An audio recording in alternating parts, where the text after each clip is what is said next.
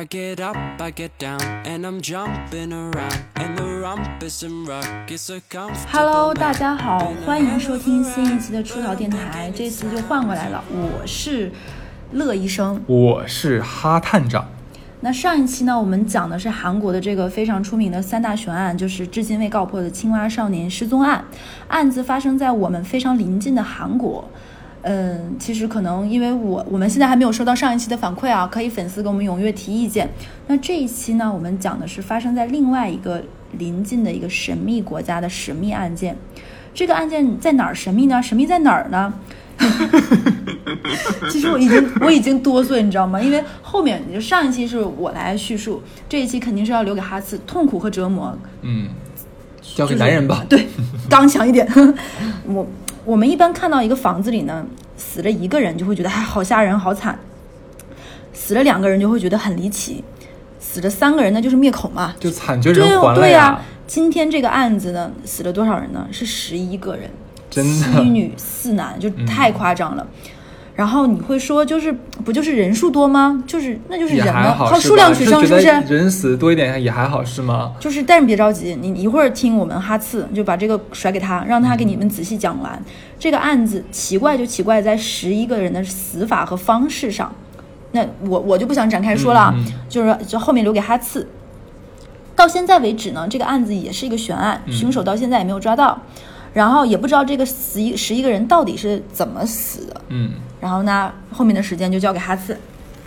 ，OK。那么今天这个恐怖的案件就交给我来给大家讲吧。哎，哪个国家这事儿发生在？这个故事发生在印度的首都新德里，在新德里的这个叫做布拉里地区啊，有一户住着十一口之家，祖孙三代的这样一个家庭。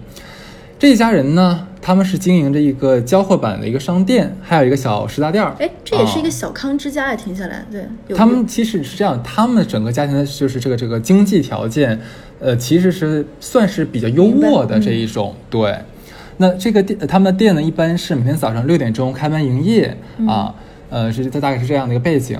就这家人呢，他们来这个新德里其实已经定居二十年了。他们最早是外邦的一个像农村的啊，就很励志，通过一代一代的努力，嗯就来到了省城，不是省城去了就，是来到了首都，对对吧？来扎下根，然后开始开始自己的一个买卖。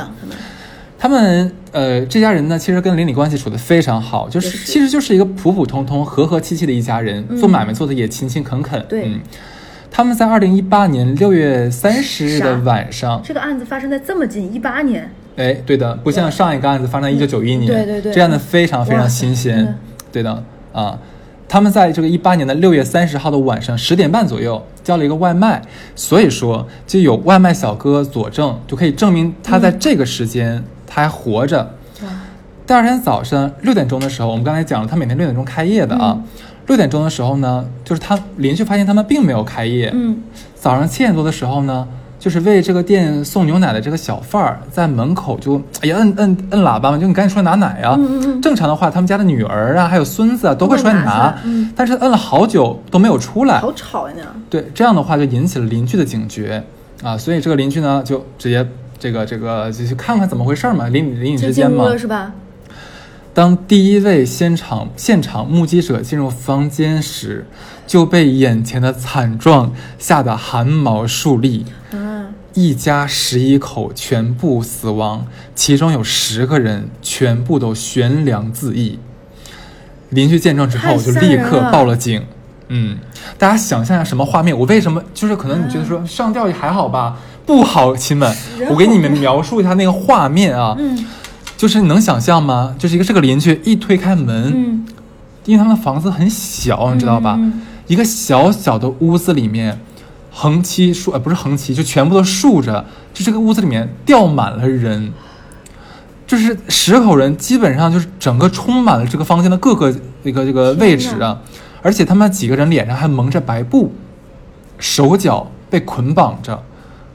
我不知道有没有，就是这个，因为我们是通过不同的素材找到的，有一些素材里面是说他们耳朵里面还塞着棉花球，天哪，就等于全部堵上了。这好像那种邪教什么乱七八糟的，好吓人啊！对，就我在准备这一期内容的时候，就是我在网上有看到这个场景的一个动图和录像，害怕吗？啊！我当时冷汗都下来了，你知道，特别特别吓人。就当时我觉得拍摄者特别可厉害，他就站在这几个，就他站在等于说这个屋子中间，就环绕一圈拍摄，就是身边全部都是尸体。天哪！我在想说，如果后面你准准备这一期的公众号，你会放那个动图吗？不不放，因为我真的害怕，我真的害怕。就有点吓人。哎，你这么想，我跟你说啊，就是你说如果这个尸体躺在地上，嗯，可能对我们冲击力没有那么大没有那么大，对但所有的尸体都是站立在这个空间里面的。房间当中密密麻麻十一个。当时我看这个动图的时候，你知道他那个屋子里面是四周全是白刷大白墙嘛，对吧？嗯他用的是白炽灯，就整个屋子是被那个白炽灯映的惨白，嗯再加上所有的尸体就这么站在就是这个空间里面，太吓人了。特别恐怖。对，那我接着讲啊，后来就经过这个查实啊，死者一家呢是住在这个一栋三层的楼房里面，嗯，在一楼大厅呢，九位人呢，九个人呢是吊在铁架上面，还有一个人呢是吊在门框上面。天哪！啊、然后另外还有一个七十多岁一个老太太死在了大前厅，哦，我不想听了，就各式各样。我觉得这如果是他杀这个凶手，就你可以简单点说，就理解为十个人吊着，还有一个人没吊着，就老太太没吊着，她是就是被勒死在这个外屋的地上。为啥要蒙着眼睛？哎哎，你问的很好，我马上会讲啊。就整个家庭里面只有一只狗还活着，所以所有的活口全部都死了。对，那地板上这个老太太名字叫做纳拉扬德维。那十名死者分别是他的女儿、两个儿子、两个儿媳以及五名孙辈。那其中年龄最小的两名死者年仅十五岁，是他两个小孙子。嗯，警方根据初步的判断，就很容易的排除掉了外来者谋财害命的可能性。为什么？呢因为他家里面所有的财物，还有就是他们死者身上的珠宝啊、首饰、手机都在。你知道印度人特别喜欢穿金戴银，你啊，知道的吧？对嗯，你正常的话，印度那么多穷人，他们去抢的话，肯定是一个毛都不带给你落下的。啊什么的，那有但是所有的这个财宝啊，这个东西全部在身上，没有丢掉啊。现场呢也没有搏斗过的痕迹，确实是不像他，就是对吧有凶手闯进来这种的。嗯，就是但是一众一众死者的这个诡异死状，凭空让整个就是环境就增添了非常恐怖的氛围啊。嗯对。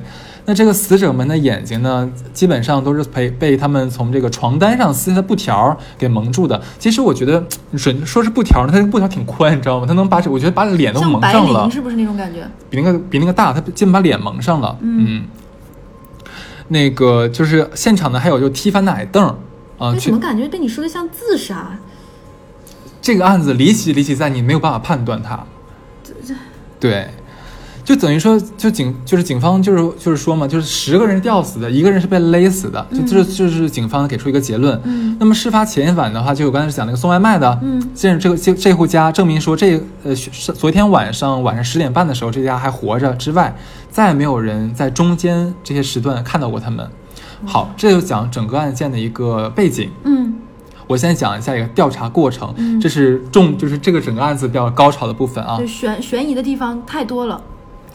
警方在搜查案发现场的时候，在这个现场呢搜索到若干页的带冒号的死亡笔记，他们发现两个笔记本，哦，嗯、就是为这个案子的这个这个作案动机就提供重要的参考。笔记本上记载着这户人家所从事的某种就特别像灵异的修行，就似乎与一家人的死亡直接相关。神秘宗教听起来像。嗯哼，这个笔记呢属于他们家的二儿子拉利特。他死了吗？那当然了，哦一家没有活口了，哦哦已经没有活口了。就从笔记上能看得出来，这个拉利特呢，呃，他好像一直在跟他的父亲，就是一直在嗯沟通。他父亲也死了吗？他父亲已经死了十年了，哦哦，就是但是在他的笔记里面的话，他就是说他会用某种方式啊得到他父亲给他的指令。天哪，嗯嗯，然后就说根据根据这个指令，就是他父亲告诉你要带领家人去做什么什么事，然后就其他家庭成员也跟着做，在他笔记里是这么记载的啊。就是他觉得他跟他爸爸有这种某种联系，然后他爸会给他下指令，然后他家里其他人也知道这件事儿。嗯哼，对，就有当当时我们看一个报道，就是说啊，就是说那个好像是因为他们家这些年生意做得非常好，嗯，有有些家庭成员可能会觉得说这跟他的某种这个二儿子灵修有关系，会会有一种产生一种奇怪的迷信。当然这是外面人说的，不一定对。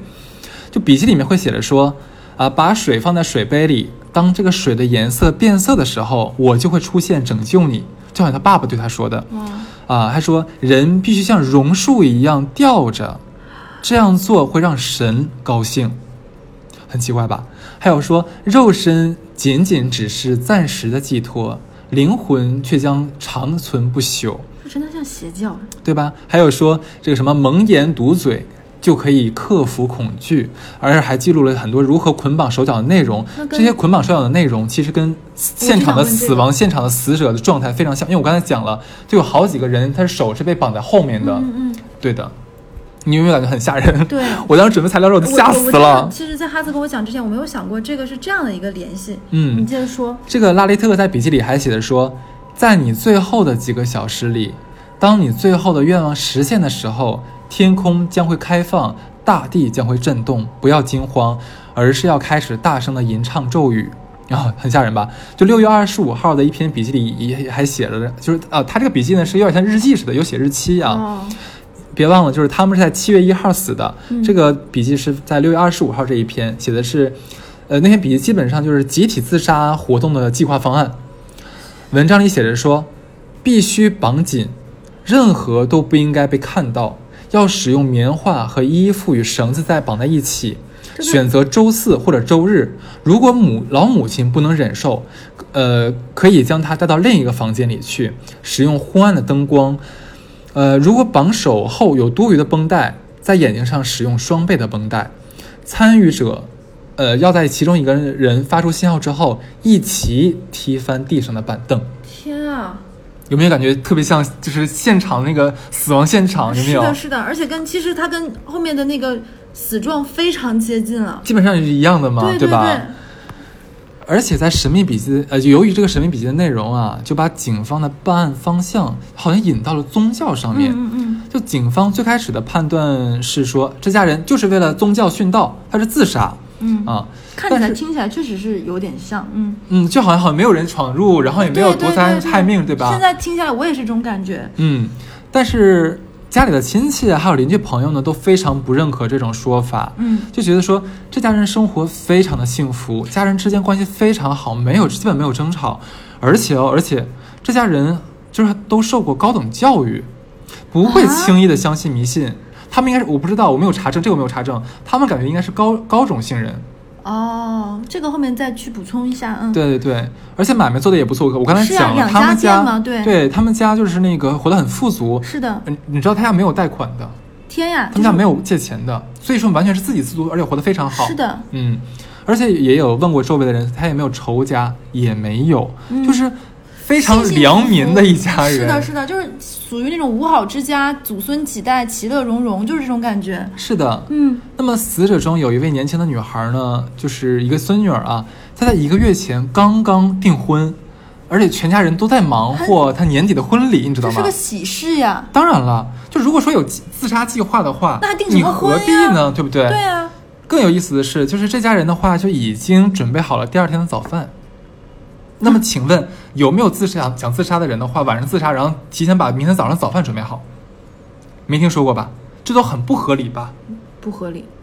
哎，哎，除非他们说这个仪式之后是重生，就是，就是，嗯，然后哎，也有可能啊，就只是我说，因为已经很灵异了，就是现在听下来，有可我觉得能踢在凳子的时候，没想到踢凳子真翻了，是不是？就是他可能就是这个集体死亡死死的只是你这个肉体，我我是说啊，嗯可能他们会歪歪，就是你新的一个生命就可能是给那个生命准备的，不知道，因为现在也都是歪歪的猜测嘛。嗯，嗯哎，OK，你说到猜测的话，其实刚才我就把这整个这个办案的流程，是的，包呃、括、包括结，对家里他们这个家庭成员的一个构造，包括，但是我也不太知道警方是怎么能够认为那个本儿就是那个二儿子拉利特写的，因为那里面其实会有，就是说像以他的这个口吻出现呢、以他的身份但是，没有说是拿他的笔记各方面鉴定的，是吧？只是因为他的口吻各方面。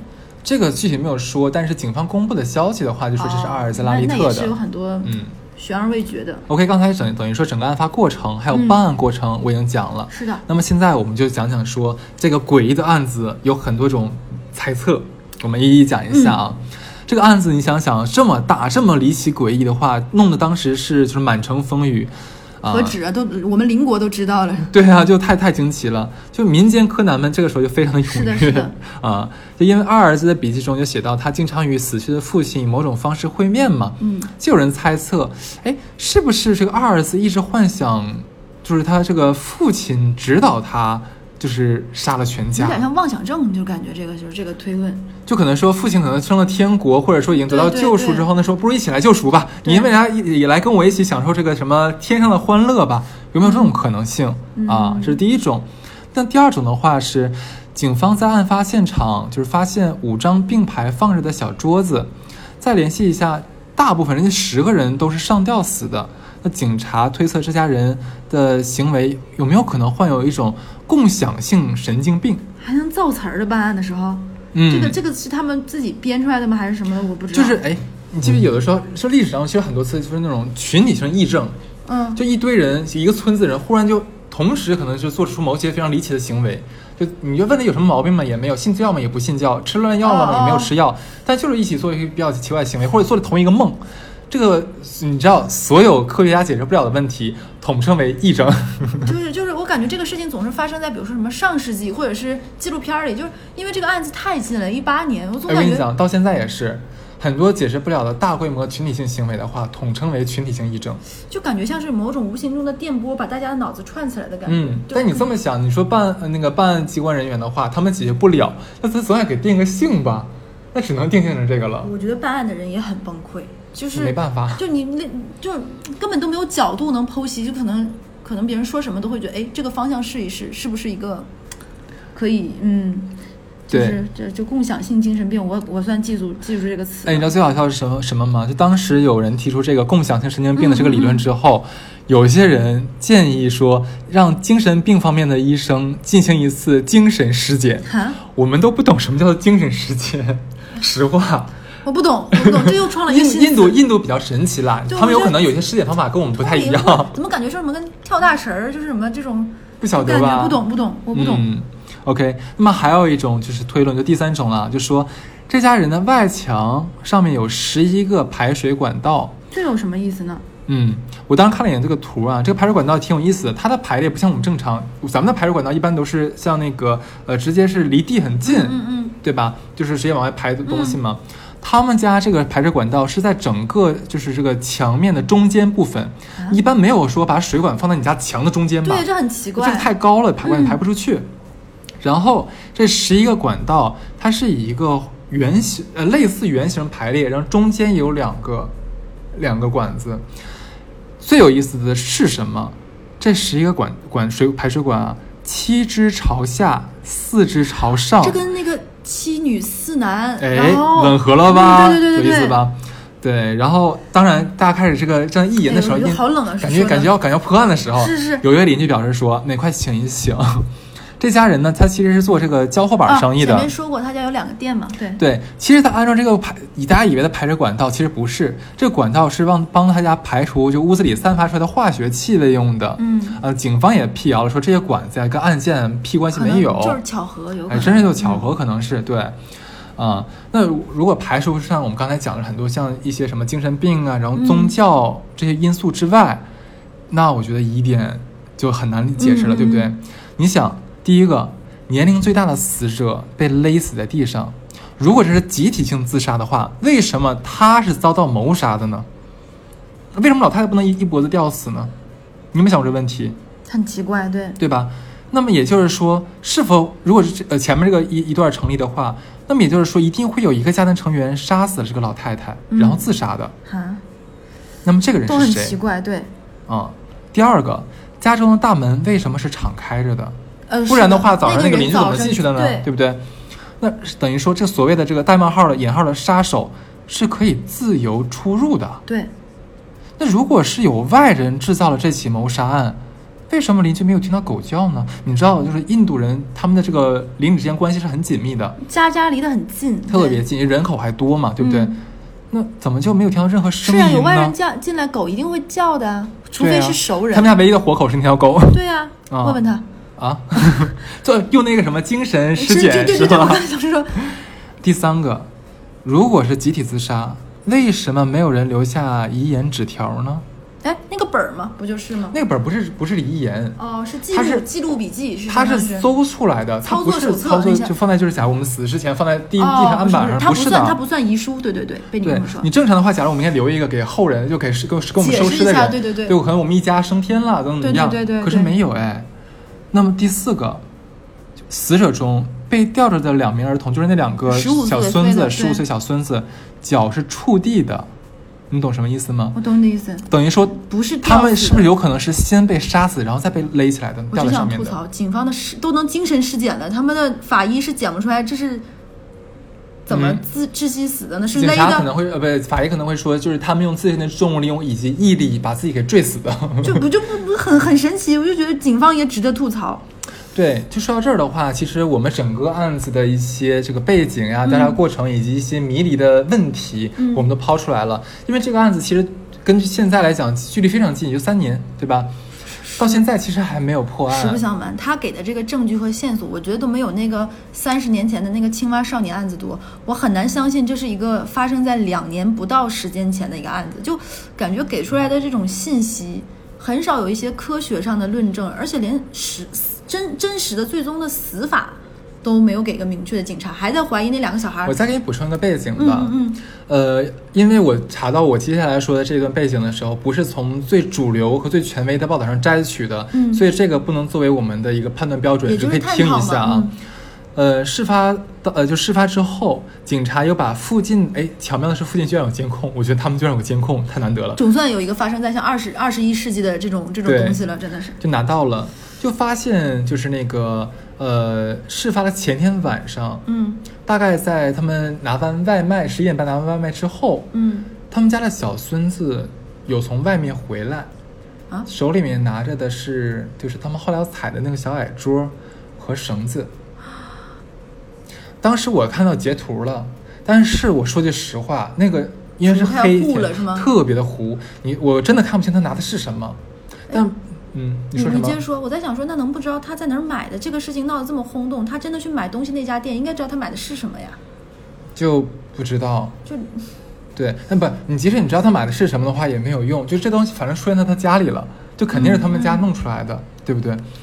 所以，所以就这个我再补充这么一个一个细节，就好像啊，而且当天晚上那个通过录像嘛，就看大概十点钟的时候说什么，呃，这个老这个他家那个大儿子，嗯。嗯，大儿子好像在家里面，好像悠哉的在家里干着干着什么，然后十一十一点半吃的外卖，然后什么十一将近十一点到十二点之间的时候，这个这个几个孙子呀什么的，完从外面把把东西拿回来了，然后还有人说，其中有人还出去散了步个步，嗯，怎么都感觉这不像是要马上一家人一起对，赴死包的感觉，包括你前面讲的什么做了第二天早饭，包括这个女孩子这么大的喜事订婚了等等，这都不像是一个好像蓄谋已久的集体性，就是就前面有说过嘛，那种共享性精神病感觉都不像，而且你想邻居之间能住得近到，呃，按门铃都能吵到邻居。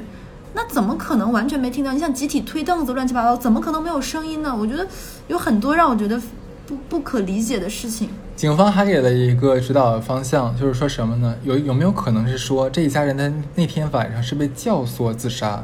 就是说有一个人，他其实已经早就策划好这场呃集体这个这个死亡就比如说那个二儿子二儿子什么拉利特，对对对，然后他用某种方式来游说一家人精神在那 PUA 天晚上一起死。但是我觉得这个难度是有多。高啊！你是你能百分之百，剩下十个人全部击中，嗯然后还有个人是外出回来，你你我我不信。对吧？那个老太太就可能是这个推论的非常好的一个推翻的，嗯哼，因为那啊个老太太、对对对？是的，她不是吊着的，你其他个人你还可以解释，就是你半强迫半那个什么，但那个老太太是平着的，她不是跟那个一个样子的。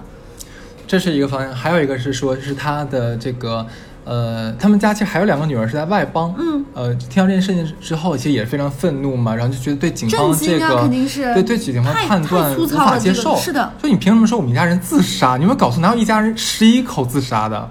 太离谱了吧？对啊，呃，他就说有一点他就不能接受是什么？说我的妈妈，嗯绝对不会看着他五个孩子死亡是的，我也想说这件事情。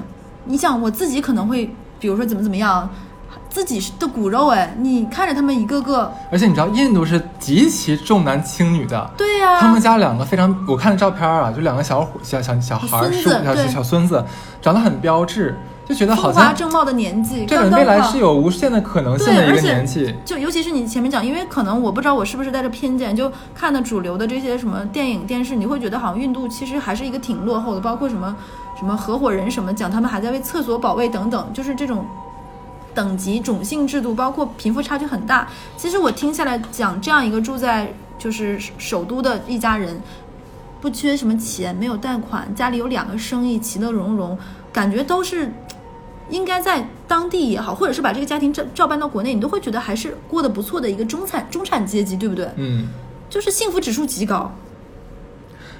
就感觉不那可能说为什么一家人赴死，是，没必要。嗯对他的两个女儿，说难听点，如果他们真的是集体自杀，都已经走到这一步了，为啥不把那两个女儿叫回来呢？嗯你这些都能都能够不差这俩了对，是吧不差这俩了，是不是吧？一家人应该整整齐齐嘛，对，按照按理说。十一个跟十三个有啥用？你都能短信让那小男孩回来一起死，那那俩而且我们看起来更像邪教，因为我们正正统教的话，不会让大家一起去殉葬嘛，一家人殉葬太离奇了。如果说真是为了说他们某种邪教的话，那应该一家人。对，就是我刚才说的你这个意这是你的意思，我对我佐证你的这个意见。对啊，你你想想，既然要，因为他们的就如果说像那个二儿子那个笔记是对的，全家人经历过这样的一个所谓的仪式，能够得到什么通神乱七八糟，嗯那你为什么放弃了那两个？这是个好事儿，对不对？从这个逻辑。从他们来讲是好事儿。是啊，那就一起啊！就嗯老太太，你都已经详细的写过，如果她不愿意，她要怎么怎么样？我觉得不不可信。哎，你不觉得你刚才说这点很可怕吗？嗯就是说，就是他那个笔记里面就不是写到说，呃，什么十个人的话应该怎么吊死，对对对但如果如果老母亲怎么怎么样的话，也把他带到外屋去，就好像说这是六月二十五号写的，就好像他们提前就已经预见到对老太太不愿意。就怎么能够预见呢？而且怎么能证明这个笔记是在死之前写的呢，而不是死之后？为了描述描述这个犯罪现场，这个因为你想想，五号和十一号中间就差六天，也不是说这个笔记能鉴定是几天前，对不对？很可能假，咱们大胆假设，有没有可能是二儿子就是游说其他几个人自杀，然后编造了一个这样的东西。呃，对，然后让那个老太太把又把老太太勒死，然后回来打开那个笔记本写六月二十五号，然后就当天其实写了一个日子。嗯我倒是觉得，就是现在大家都是在揣测嘛，嗯我觉得我倒是蛮相信这是熟人作案的。首先，那个狗是没有叫的，对吧？这个门是自由进出的，那最开始这个门打开。也一定是给家里人或者是熟人，然后这个门就没有再关上，甚至有可能，我不知道监控有没有可能，就比如说，我有一个推测，那个小男孩不是中间出去过再回来一次吗？嗯也有可能是他女他儿也出去过，对，有没有可能，比如说这是个协同作案，比如说一个某某个宗教仪式，他们进行到一半儿发现缺了某些道具，出去还采买了一下，我觉得都是有可能，因为你多方的假设，当然了，可能因为我们之前有做过那个青蛙少年那个案子嘛，很多假设可能会伤害到一些人的感情，或者是不尊重一些死者，但是我觉得这我们也是提供一个推论嘛，我我不相信十一个人会选择集体自自杀，我觉得这个概率非常的小。就是呃，还有一种说法是为了为了帮助警察验证警察的推论是正确的。怎么呢？这是做数学题吗？还带个函数进去？哎，你没有办法，因为想就民间这个柯南，他们就很喜欢发表自己的言论，这个咱也没有办法。当然，我们也是欢迎的，就是万一说的真说中了呢，也是个方向，对吧？提供解他们说题思路嘛。呃，这家其实呃是应该有一个家庭成员，他是呃几年前呢是身患了什么疾病，某种疾病，嗯，呃，可能求医呢没有说有得到太好的一个治疗效果，所以说这家人似乎就开始就是开始拜神，嗯嗯，啊求得一个这样的，因为没有办法的话，那只能是就信这个怪力乱神的东西嘛，有有个依托。嗯，对。当然这个方法呢，就是这个东西说出来之后啊，警察警察说对啊，大概是这样子，我觉得应该是这样子的吧。这两个外邦的女儿呢就说不可能，就是哪他们警方为什么没有一个像鲁豫式的人物？真的吗？我不信。对呀、为什么就没有一个这样式的人物？这个他的女儿就说说不可能，我就说我再重申一遍，我们家是受过高等教育的，嗯，就是即使说我们再信经宗教也好，我们祈求的是一个良好好好活着，对呀我不是祈求大家一起死。就又回到我那个问题，如果说这家人有有什么某种神力，某一个人邪教能 push 到十一个人都信，那怎么这两个女儿就不信呢？我觉得这不不合适，就不不合理。难道对他们来说，嫁出去的女儿等于泼出去的？哎，有没有可能是嫁出去之后就不算这家人了？那他们不能拖延几天，那个订婚的女儿嫁出去，在他们再剩下十个人吗？哎，这个 好气哦！这什么？这个时候还还什么什么什么男权崇拜？这这家人自杀的时候真的是呃，对，反正我当时找到这个案子的时候，我我我想做这个案子，是因为真的很可怕，我觉得真的很恐怖。我觉得可能是我们是一个语音类、语言类的节目，就是没有看到那个动图，那个动图图哈次有分享给我，就是会增加你的这种恐惧的震撼。我我其实我当时编写的时候，我边不停的骚扰小乐，我说你一定要不停的跟我说话，因为我那天自己一个人在家里整理这个稿子的时候，就是我我我，因为我要整理素材嘛，嗯，可是每个素材里面都有那个动图，那个真的很吓人。我就一遍一遍的看那动图，我就真的在家里我的毛骨悚然。哎，要不然这样吧，后面如果说我们推送完这一期之后，如果有粉丝感兴趣，我们可以把这个。哦天哪！为什么咱俩在录电台的时候门突然咯吱咯吱响，好吓人！对，就加加加重了。就现在我们后面有一个门一直在吱嘎吱嘎来回响，幸好是白天，真的幸好是白天。我的天呐，太可怕了！我现在我汗毛起来了。我也是，我也是。哎，你知道吗？其实我们为什么？因为本身我跟哈次就是小乐跟哈次就是很喜欢看一些直播，或者是不是直播，就是这种博客，他们是讲一些悬案啊，嗯或者是一些推理，包括哈次灵异事呃奇异事件，对，哈斯而而且还，我、天，电脑又黑屏了，太 吓人了！为什么讲到这里，啊 好恐怖？哈斯还喜欢总是去嚷嚷着跟那个大发去一些什么探险，去一些城市废墟那种。对对对，嗯其实其实我们本身是对这种未知和那个什么有一些好奇好奇的，再加上其实可能是因为现在资讯很发达，所以一些事件，包括一些惨案，其实也会通过各种资讯平台或者微博等等会传开。其实最近我们在新闻上其实看到过国内蛮多的这种，或国外也有很多这种非常夸张的恶你有没。有发现，就是最近的这种杀妻案特别多？我们后面要不要？呃，这个到时候我们再再再说啊。对对就是我们先说，就是你刚才其实小乐有一提到一点特别好，就我说哎有个录像的时候，有监控的时候，你说哎，终于有点像二十一二十一世纪了，不对对对对就我们好像在想，在中国，我们的天眼计划和雪亮工程，呃，这个两个什么东西，你自己百度吧。就等于说，我们所有的城市已经就是遍遍布了这个天网了嘛，就你到处就无可遁形，让犯罪者我真的觉。得现在国内我我自信于不会再发生什么案子是破不了的了。你记不记得上个月还是上上个月那个杭州那个杀杀来女士来女士那个案件？其实我觉得能出现那个案子，刚开始没有破案的之前，我都觉得特别诡异。是的，居然所有摄像头没有拍到，这让我觉得不可能的事情。我觉得不是应该每个角落都有吗？是的，就是我当时太太难以置信了。但是后来反正我们的警察，我们的公安，大陆公安能一样的，跟韩国的可不是，他们没有办法跟我们比。咱俩现在像重案六组，我是季姐，呃，我是大曾，对，然后然后就后面可能如果我们在粉丝群里吧，这时候也给我们粉丝群打了广告。其实如果粉丝群里大家这种抗恐惧能力比较强的，可以把我汗了，我脑袋上。我我现在汗毛，我没看我现在自己抱着自己，我有点害怕，真的。对，一会儿我们吃点热的好不好？好 对，就可以发到粉丝群里，就是大家有兴趣的，或者是好奇心大于恐惧感的，可以点开就是哈斯发那个分享链接看一下。嗯，嗯，还有一个就是，我能说一个可能要挨骂的话吗？那你说我不说，对我有点好奇，骂骂你吧。对，就是可能我这个话有点自私，你知道吧？就是其实发生很多恶性事件，包括杭州那个案件，就很多人就是后面微博上有说邻居纷纷搬出来，因为这变成了凶宅嘛，会其实影响。其实大家也明白我的意思是什么，就是因为这个案件可能会影响这个楼，哦或者是或者是这个小区的嗯房价。其实可能大家会觉得他妈怎么发生这种事情，你他妈心里还在想这事儿。我，那我跟你讲，我刚才忘跟你讲了，你咋知道印度？我刚才跟你讲就是那个三栋三层小楼，他家还挺大的房子，是的。对，然后呢，我跟你讲后续啊，这个凶宅的后续，对对对对对，凶宅后续，就是这个案件发生之后啊，这个死者的这个房子呢就被一个男性亲属继承了还。敢？天对哪！，不是他没办法，就是正好落到他头上了嘛，只能他领着了嘛。但大型凶宅，这真贼凶，这个是。啊，对啊，但因为这个房子已经是举国闻名，它都传到中国上海，我都知道了。他自己肯定都不敢住的嘛，能卖掉吗？他想卖吗？他肯定想他卖，他想定想。对，你想这个房子落在他名下，他也还是不吉利啊，对对啊，对对啊。所以说他在那个房产证都吓人啊！不知道有对对对房产证？嗯，他从一九年二月份的时候就开始发布这个卖房信息啊，呃，但是这个闹鬼的留言就一直让这个房子无人问津。后来呢，这个哥们儿想，哎呀，算了，退而求其次吧，就想说，那我租出去也行。妈的，还有人敢租哎，有，啊？真有过来一个租客，但是住了不久之后就搬家了，原因不详。天，这个不详两个字就贼吓人了。对，因为官方说原原因不详，不那后来让公布后来呢？。这房子对，然后呢，这个想那租不出去卖不出去，那就先这么搁着吧。然后，但是它也挂着，就是你要有人愿意买就买这样子。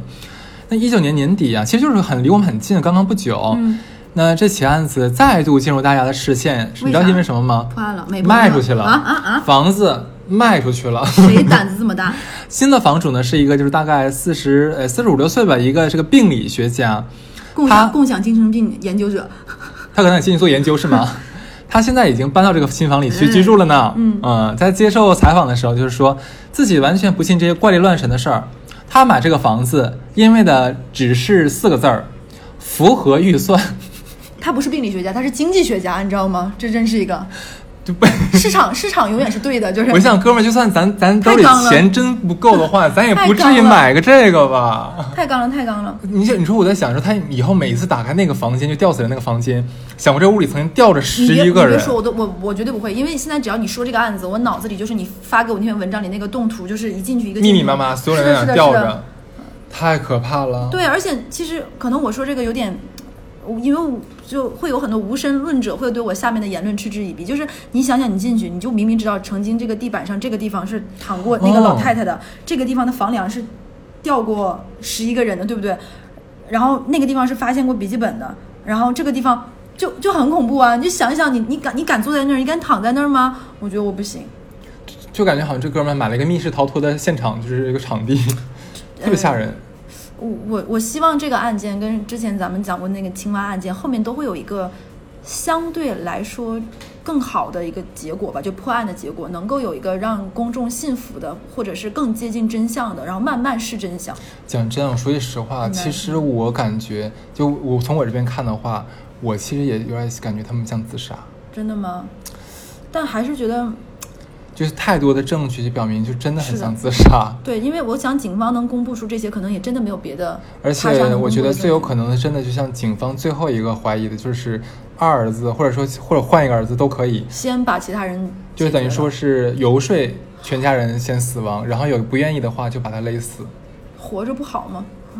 就可能宗教，因为宗教信仰的力量的话，这个可能是很多人人力是这个抗争不了的，对，就这个案子听起来就很多地方，可能女生就是会很容易被一些细细枝末节带跑，就很多细节我都会觉得这个案子就会让那两个女儿以后怎么办呢？就是全家人都没有。你说这两个女儿每次是说带着孩子去上学的时候，一问，请问一下你的家庭背景，嗯，我该怎么说好呢？就很难受，甚至于你跟我说那个他们家的女儿已经订婚了，嗯，不不不不，嫁出去了，不是订婚。他们他们俩他们家不还是有一个说什么有个订婚的吗？他哎，订婚，我听成另对婚，不好意思。然后，嗯，我现在嘴瓢的也是很厉害，就是，哎，我觉得还我怎么办？我现在汗毛立了就我一直在吓抱着自己，对没看到吗？真的很吓人。然后包括你说，就很多小细节，我觉得可能后面这个案子也会搬上银幕，再过几年，嗯，就像韩国那个青蛙少年那那个孩子们一样。嗯，我觉得这个案子应该直接是拍成恐怖片。是的，有一些细节会让你觉得它的温馨和这个家庭的前面的其乐融融，会哎加剧你对这个案子其实嗯我觉得也未必，因为在印度那个整个是属于一个大宗教环境背景下的一个社会，对宗教非常繁杂你让他们来好像来抨击某种宗教，我觉得他们也未必会敢做吧。是的，是的，嗯，因为这个后面可能要触碰的东西太多了，有很多可能你无法去描述的，它可能后面某种怪力乱神之说会让他们可能会他更忌惮，甚至于，哎，你这么说，我有想过，警方现在公布出来的信息这么少，可能也有这方面的一些原因，会不会、哎。会？会可能会好像诋毁某一个教派或者怎么样，可能本身这家里十一口人，他们就是信印度有那么多的这个那个，他们是信其中一个，会不会这个东西公布了，会对这个教派的人觉得是一种攻击等等，嗯，甚至很多包括这个社区什么的，我觉得嗯会有高层的压力，对吧？是的，是的，我觉得任何一个这样大型的案件背后，可能就像我们之前讲的那个韩国那个案件，都会有方方面面的压力去 push 这件事情，包括舆论上的，甚至国际。你像我们邻国上海都已经知道了，你说邻国上海你在说什么？就是他们是印度，我们是他们隔壁的国家吓死我了！啊啊！哦，这个简短的太简短了是吗？就是怎么办？我现在还是很冷，怎么办？我们为什么要选择做这种节目？真的是。啊，后面不是还有吗？对，啊，大家一定要照顾好自己，对，嗯，怎么样？这个我们这个鬼月的纳凉特辑还是蛮爽的哈，就就是太清凉了，不亚于他们其他电台做的这个灵异节目吧比？他们吓人，因为真实实真实的恐怖事件远比那些鬼神更吓人。我们不需要你想象，我告诉你这是真事儿。对，嗯，那这期就就到这儿吧，现在。我也想休息一下，我我想我想我想拿被子盖一下，好冷。好，拜拜。拜拜。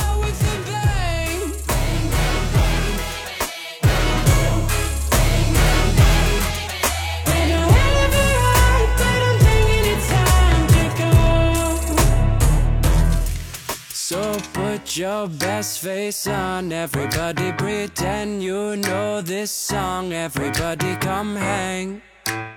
Let's go out with a bang. Here we go. So put your best face on. Everybody pretend